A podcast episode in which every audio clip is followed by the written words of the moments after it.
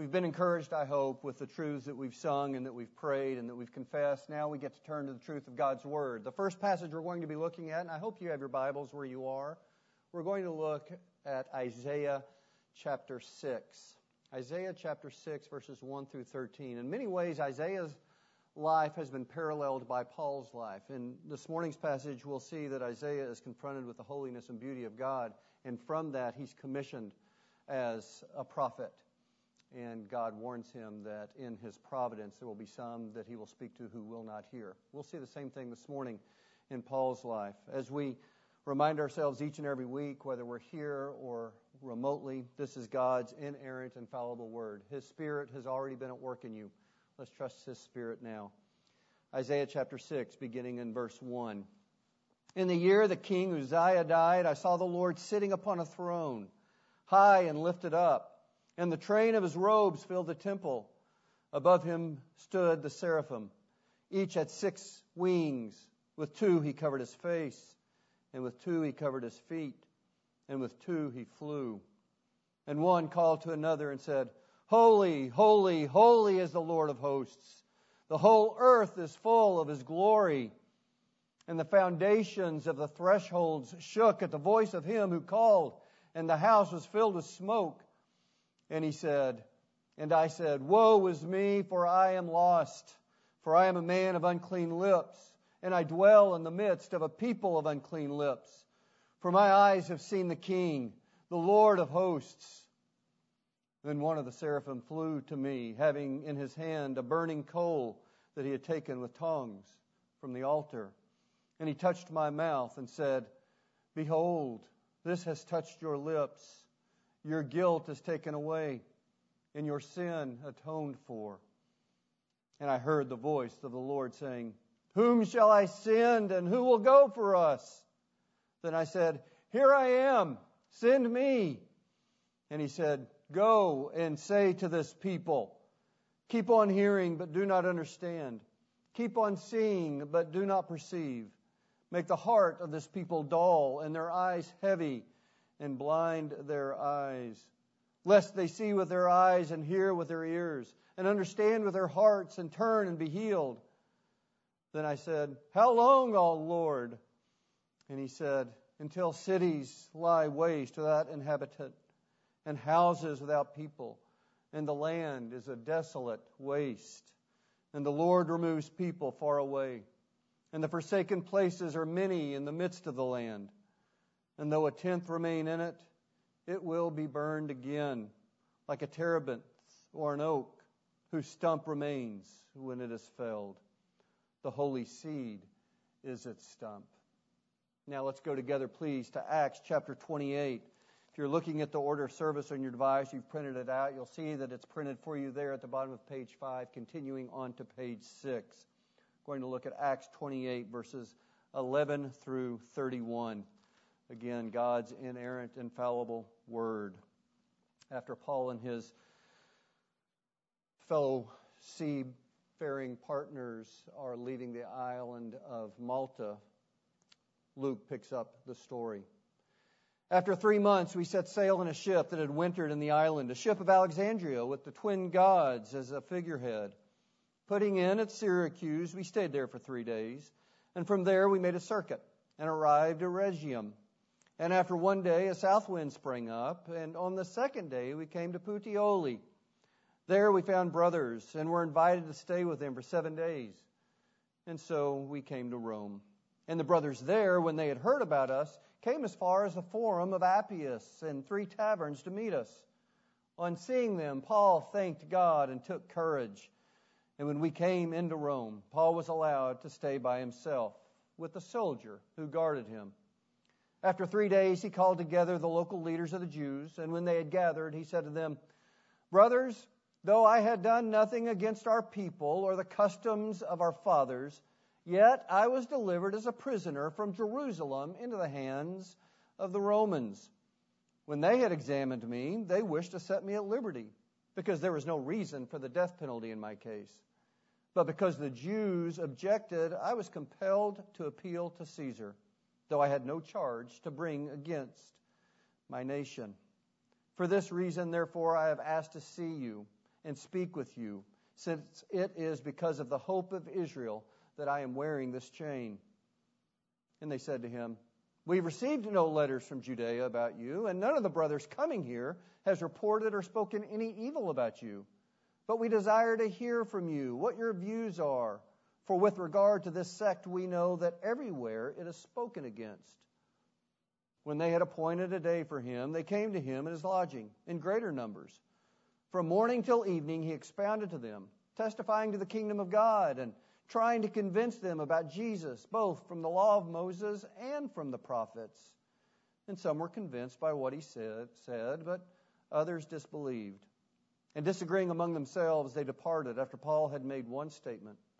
The Holy Spirit was right in saying to your fathers through Isaiah the prophet, Go to this people and say, You will indeed hear, but never understand. You will indeed see, but never perceive. For this people's hearts has grown dull, and with their ears they can barely hear, and their eyes they have closed, lest they should see with their eyes, and hear with their ears, and understand with their heart, and turn, I would heal them. Therefore, let it be known to you that this salvation of God has been sent to the Gentiles. They will listen. He lived there two whole years at his own expense and welcomed all who came to him proclaiming the kingdom of God and teaching about the Lord Jesus Christ with all boldness and without hindrance. This is the word of God. Amen. Let me pray for us. God, we do thank you for this word. We thank you, as we do week in and week out, for your servant Luke. We thank you for the detail that you inspired him to give to us, both in his gospel and in the book of Acts. We pray for the ministry of your word to us now this morning by your Spirit in our separate locations. We know you're not limited by where we are. You are already at work. You have already prepared us to receive this. So now let us rest and depend upon you for that work. We ask in Jesus' name. Amen. This morning, we are at the end of our almost three years' work in Luke's two volumes, his Gospel and the book of Acts. We started in Luke chapter 1, verses 1 through 4, in September of 2017. And here we are, the last Sunday in March in 2020, concluding. Now, who would have guessed three years ago we would be concluding in this way? That we would be worshiping from our homes and watching and listening to this on YouTube, of all things. And yet, here we are. And there you are. The world is shut down. And that's because God has providentially determined that it would be this way, that you would be there. And that's what I want us to think about this morning. As we conclude our time in Acts, I want us to think about the providence and the promise of God. What do we mean when we think about God's providence or when we talk about God's providence? It was R.C. Sproul who said, if there is one maverick molecule in the universe, then God is not sovereign. And if God is not sovereign, then God is not God. Sovereign and providence are interchangeable here. They're synonyms. And what he meant by maverick molecule is simply that if there is one molecule that falls outside of God's providence or sovereignty, then we have to conclude, therefore, that God is not sovereign, and God, therefore, is not God. So to know God is to recognize his sovereign providence. He rules over every single molecule every single moment of every single day, just as He rules over every single step that we take. Listen to the Heidelberg Catechism. This is question and answer 27, dealing specifically with God's providence. The question is this What do you understand by the providence of God? The answer The Almighty, everywhere present power of God, whereby, as it were, by His hand, upholds heaven and earth with all creatures, and so governs, now get this list, the herb and the grass, the rain and the drought, the fruitful years and the barren years, all meat and drink, health and sickness, riches and poverty. Indeed, it reads, all things come not by chance, but by God's fatherly hand. Now, I want us to lay that truth over Paul's experience in this morning's passage, but even previous. And then I want us to think together about that truth laid over our own experience. To begin, we're going to think about uh, Paul's imprisonment, his beatings, the plots to murder him, the storms, the shipwreck, the snake bite, and understand that it all comes from God's fatherly hand. And it's all happened previous to our passage. So we want to at least provide this presupposition. We want to admit this together. The truth of God's providence and promise lays underneath our passage this morning just as it lays underneath our lives. Let's take a look. We're just going to divide our passage in two parts. First, the journey to Rome, verses 11 through 16, and then the arrival in Rome, verses 17 through 31. Just an easy uh, separation there, nothing real profound, but that will help us make our way through the passage. The journey to Rome in verses 11 through 16, and the arrival in Rome in verses 17 through 31. First, 11 through 16.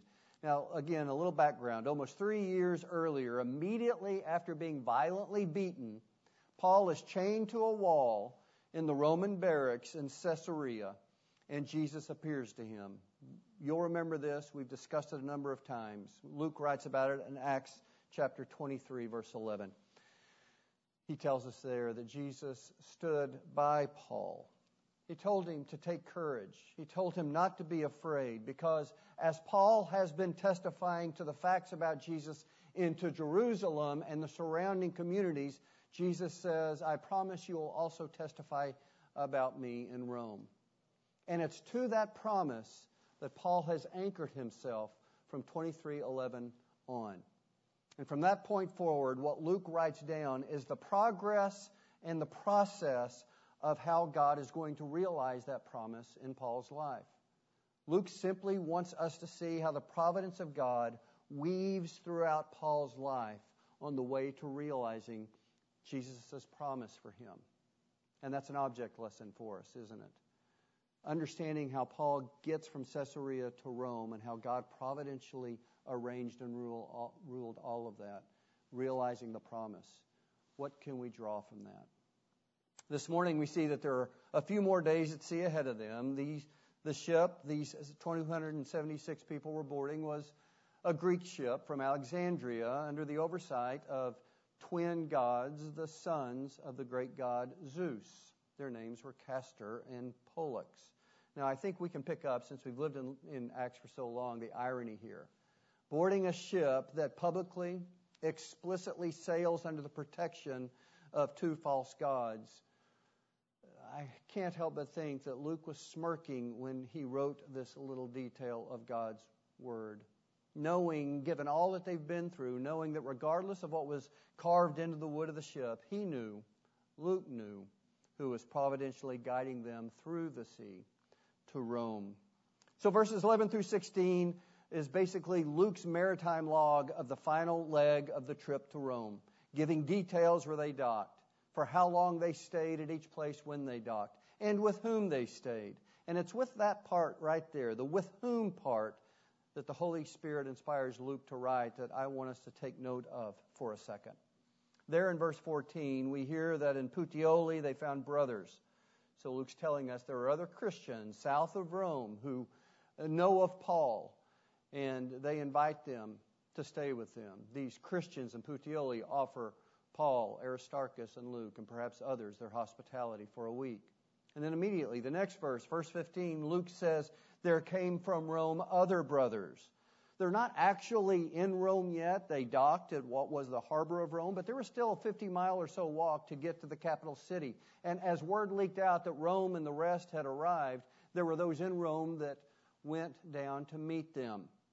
There were those who traveled from Rome to the Forum of Appius. That's 40 miles south of Rome. So they're meeting Paul just about halfway. Some stop there. A few others continue their trek to go to the place where Luke tells us the three taverns, about 10 miles further south. So as Paul and Luke and Aristarchus and the rest are making their way up to Rome, they are given the hospitality of the Christians in Puteoli, and then they are greeted before they arrive in Rome by these other believers. And look at what Luke says Paul's response was to this. He thanked God when he saw those who came to meet him, and he took courage. Now let's consider that for a minute. What do you think it was about the hospitality of those in Puteoli and those from Rome walking to meet Paul and the others halfway? What do you think it is about those things, Paul seeing those people, Paul receiving that hospitality, that caused in him a heart of gratitude and enabled him to become courageous? And this is where I think it's the providence of God that must come into our view to understand it. If you've been with us, you're well acquainted with all the challenges and trials Paul has seen the beatings, the loss of freedom, the multiple plots to murder him, the lies and the rumors and the false accusations, the traumatic and life threatening voyage, the sh- shipwreck, the snake bite, ministering to all those on Malta who were sick with fever and dysentery. Paul has been through all of it. Why then the gratitude and courage when being with fellow Christians as they land in Italy? See, I think in crucial ways, these people who offered Paul and the others hospitality for a week, and these others who weren't willing to wait in Rome for him to arrive, but were eager to go down and greet him before he arrived, I believe that they are the embodiment, the proof, the affirmation of God's providential promise keeping. Now, try with me to crawl into Paul's mind to see if that makes sense to us. On countless occasions, Paul had, humanly speaking, a thousand reasons to believe that he would indeed never arrive in Rome. Hindrance after hindrance was thrown in his way. Put yourself in his sandals and just think if these thoughts would have resonated with you. What if the Roman magistrates rule against me and find me guilty and sentence me to death? What if these unbelieving Jews actually do succeed in their plots to kill me? What if I'm not able to survive their beatings? What if during this two week hurricane storm that we're in really is going to destroy our ship and we really are going to die at sea? What if with these others I begin to lose hope? What if indeed these prison guards do kill me and the other prisoners so that we might not escape and they might not be punished? What if we aren't able to find another ship to get ourselves off of the island of Malta and make it to Rome? What if that snake really is poisonous and I am going to swell up and die? What if all this exposure to all of this fever and all of this dysentery that God is using me to heal and the people of Malta infects me and I die? But Paul believed God would get him to Rome, and yet he had every reason not to every circumstance to get to pull him out of that belief. Now in our passage he has made it. Seeing these fellow believers reminds him again that God is true to his word, that God indeed keeps his promises. Of course he's grateful when we think about it in those terms. Here he is in his flesh and blood, meeting with, enjoying the hospitality of, hugging and greeting fellow Christians who are there on the island of Italy, and they too are able to say, God has delivered you. For the last three plus years, he's had reason after reason not to trust God. He's had circumstance after circumstance to bring into his mind doubt, and yet he has trusted God, and God is making true on his promise. The what ifs for Paul could have been spiritual viruses, robbing him of the truth of God's providence robbing from him the assurance of God's promises. Confirmation of God's faithfulness is embodied in these believers. Of course, he's grateful to God. And Luke says he took courage. What does that mean? Why would seeing these fellow believers instill in Paul courage? Jesus had already told him in Acts 23 Take courage, Paul. You're going to testify to me in Rome as you have here in Jerusalem. Well, think about again the what if mentality. Where does that come from? It has to be, at least in part, rooted in fear and anxiousness, right? Think about our current situation, our moment now. What if I get the coronavirus? What if the economy does tank? What if I lose my job? What if I don't get to walk across the stage for graduation? What if my senior trip is canceled?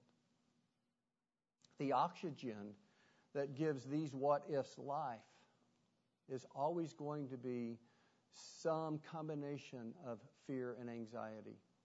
the way we try to often address these issues through assurances, they're always rooted in self sufficiency or dependency in some way, shape, matter, or form. What if I get the virus? No, I'm not going to get the virus. I'm going to stay home. I'm going to practice social distancing. I'm going to wash my hands religiously. I won't get the virus. What if the economy tanks? What if I lose my job? I don't think that's going to happen, but if it does, look at the lengths to which the federal government has gone to at least to give you some sense that you're not going to be in financial trouble. When we recognize that our what ifs are rooted in anxiety or fear, usually faithless anxiety and fear, and further, when we begin to recognize that we're attempting to address those what ifs with false optimism or some kind of self sufficiency or how someone is going to be able to do something to help us, I want us to begin to think and maybe even habituate alarm bells going off in our minds, in our hearts. Because think, where is God in those what ifs? Where is He in your attempts to answer those what ifs? Where are His promises? How is the deep, rich truth of His providence informing you as you answer those what ifs? If you're honest with yourself, you're like me. God is absent. The promises are silent, they don't resonate. The truth of His providence that I do believe is tucked away somewhere deep inside of me, undisturbed. So when we recognize the presence of God with us, when we begin to intentionally and deliberately understand and begin to pull in the promises of God for us, when we begin to bathe in and rehearse the truth of His providence over us, get this, those what ifs begin to be transformed into even ifs. What ifs are fueled by and rooted in fear. Even ifs are rooted in and fueled by faith. There was a young lady by the name of Abigail Rimmert who wrote a fantastic post talking about this very thing. What if thinking versus even if thinking? She says we sometimes confuse courage with the what ifs. We face a scary or threatening thing, like our current situation with the virus, and we begin to ask all the what ifs. And we then begin to answer all of our what ifs to ourselves or to those who are seeking some sense of comfort. And we do so with self assured optimism, or we do so with dependence on our ability to control our own homes and who we are hanging out with and the way that we wash our hands. And in all of that, that's wise. But where in that is God's providence? Where in that is our dependence upon Him, recognizing His presence, resting in His promise? She says believers should address their fears with only the faithful words that can be found in the even ifs, because those words have to be rooted in the character and promises of God that we by faith believe.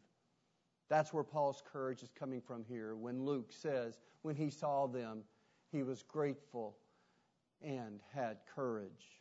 He was informed by all the difficulties he had experienced, to be sure, but understand what faith sounded like to him in those. Even if the Jews try to succeed in their plots, even if the Roman magistrate tries to find me guilty, even if the storms do not relent, even if this battered ship does shipwreck, even if the snake bite does make me swell up, even if we have to stay in Malta, not for three months, but for three years, God will make good on his promises.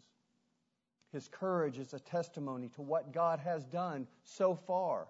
After all he's been through, he is now seeing face to face, eye to eye believers in Rome. He is now making his way to Rome. This gratitude and courage is the voice of faith saying, Look at what God has done with and for me. Look at what He has brought me through. Of course, I've got courage, not because I was able to endure, but because I have a God who makes promises to me and keeps them through His providential rule, even in the midst of all of my difficulties. What can man do to me? What can nature do to me? What can disease do to me? God is faithful. Paul thanked God and took courage because God's people in Italy were the flesh and blood proof that even if God will see him through. Let's look briefly at his arrival actually in the capital city, Rome, 17 through 31. Now, all of these verses is, again, just the realization of the promise Jesus made to Paul back in Caesarea. Paul is now actually living out the promise that Jesus made. He is now testifying in Rome as he did in Jerusalem. Verses 17 through 20, Paul gives us a summary of how he got to where he is. The Jews continue to accuse him. The Romans continue to find charges unworthy of the death penalty. But the unbelieving Jews would not relent, so he finally appealed to Caesar, and that's why he's here in Rome. And it's for this reason, Paul says there in verse 20, that he's asked them to come so that he could speak to them about the hope of Israel. That's Jesus Christ. In verses 21 through 22, these Jews say they have not received any charges against Paul worthy of death, and neither from these Jews who now have accompanied him to Rome on their trip up. So they want to hear from him. What does he think about this sect? And this sect, that's, that's not pejorative necessarily. They call the Pharisees a sect and the Sadducees a sect. They're talking about Christianity the way, as it's been referred to in Acts. What do you think, Paul, of this sect? And it's in verses 23 through 28 where Paul explicitly lives out now the promise of Jesus. A meeting was called after this initial introduction, and many Jews came, presumably not just the Jewish leaders, but many with them. This was an all day conference, Luke tells us, with only one speaker, with two topics the nature and character of God's kingdom he was going to share with his Jewish friends, perhaps comparing and contrasting God's kingdom to the kingdom of Caesar. And second, that Jesus Christ, the one who came and the one who was crucified, he was the one their scriptures prophesied about. He says, from Genesis to Malachi, the promised one of Israel has come in the person and work of Jesus Christ. That's a bridge too far for some of these people. As we've seen throughout Paul's ministry, some of them just didn't want to hear it. And hearing their disagreement, Paul quotes from Isaiah, the passage we read earlier. They will hear the testimony of Jesus, but they will not understand it. They will see the sense that it makes in their Bibles, but they will not recognize it. And finally, Paul ends this one day conference telling his Jewish audience that this good news that many of them have rejected is now going to all the world, the way the book of Acts started, to all the non Jews, to the Gentiles, and they indeed will listen. So, in God's glorious providence, Paul, with thanksgiving, with courage, with boldness, and finally being unhindered for two years, he was able to live out of Jesus' promise to him, testifying to Jesus in Rome to all who would come and give him a hearing.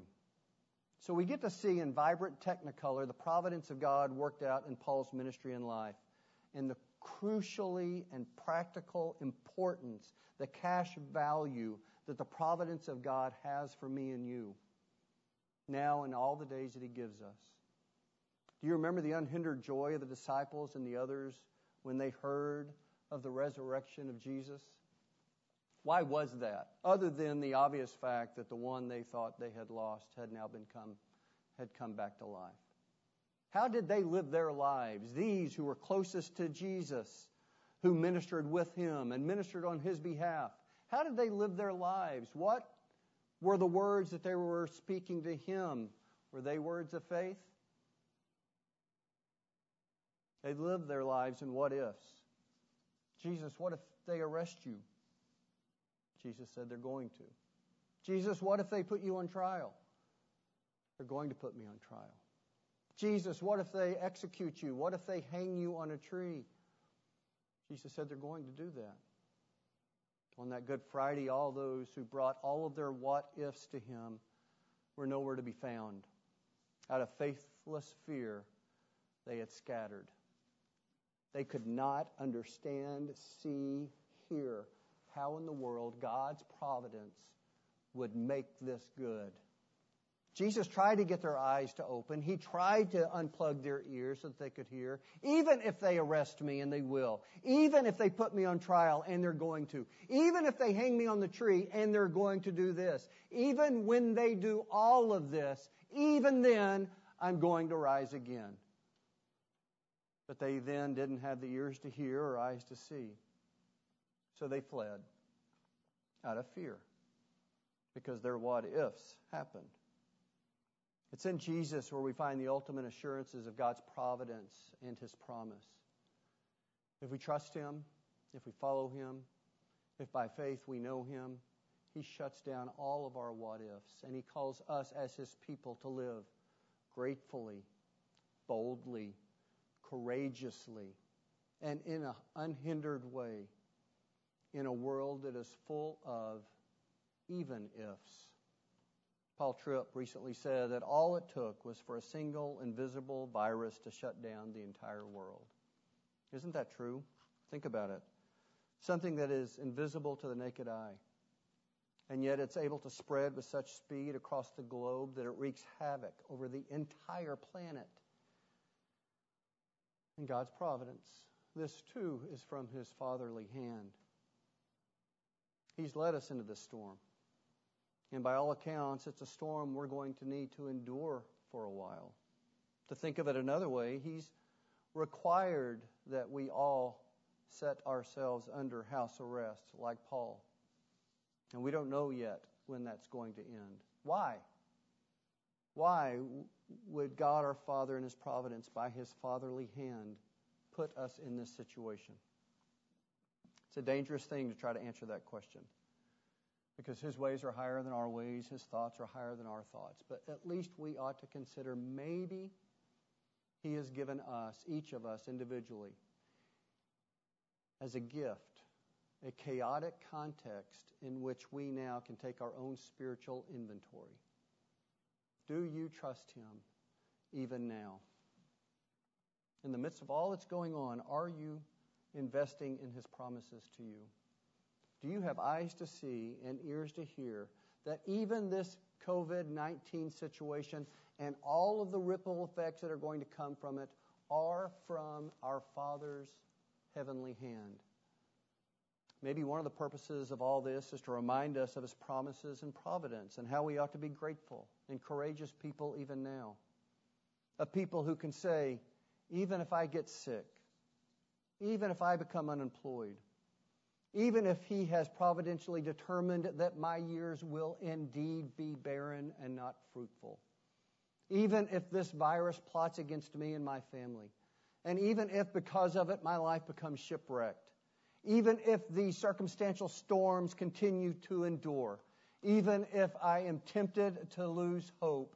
Even if all of it because of God's providence and His promises, I will be grateful and courageous, and I too, like Paul, will do right now what He calls me to do.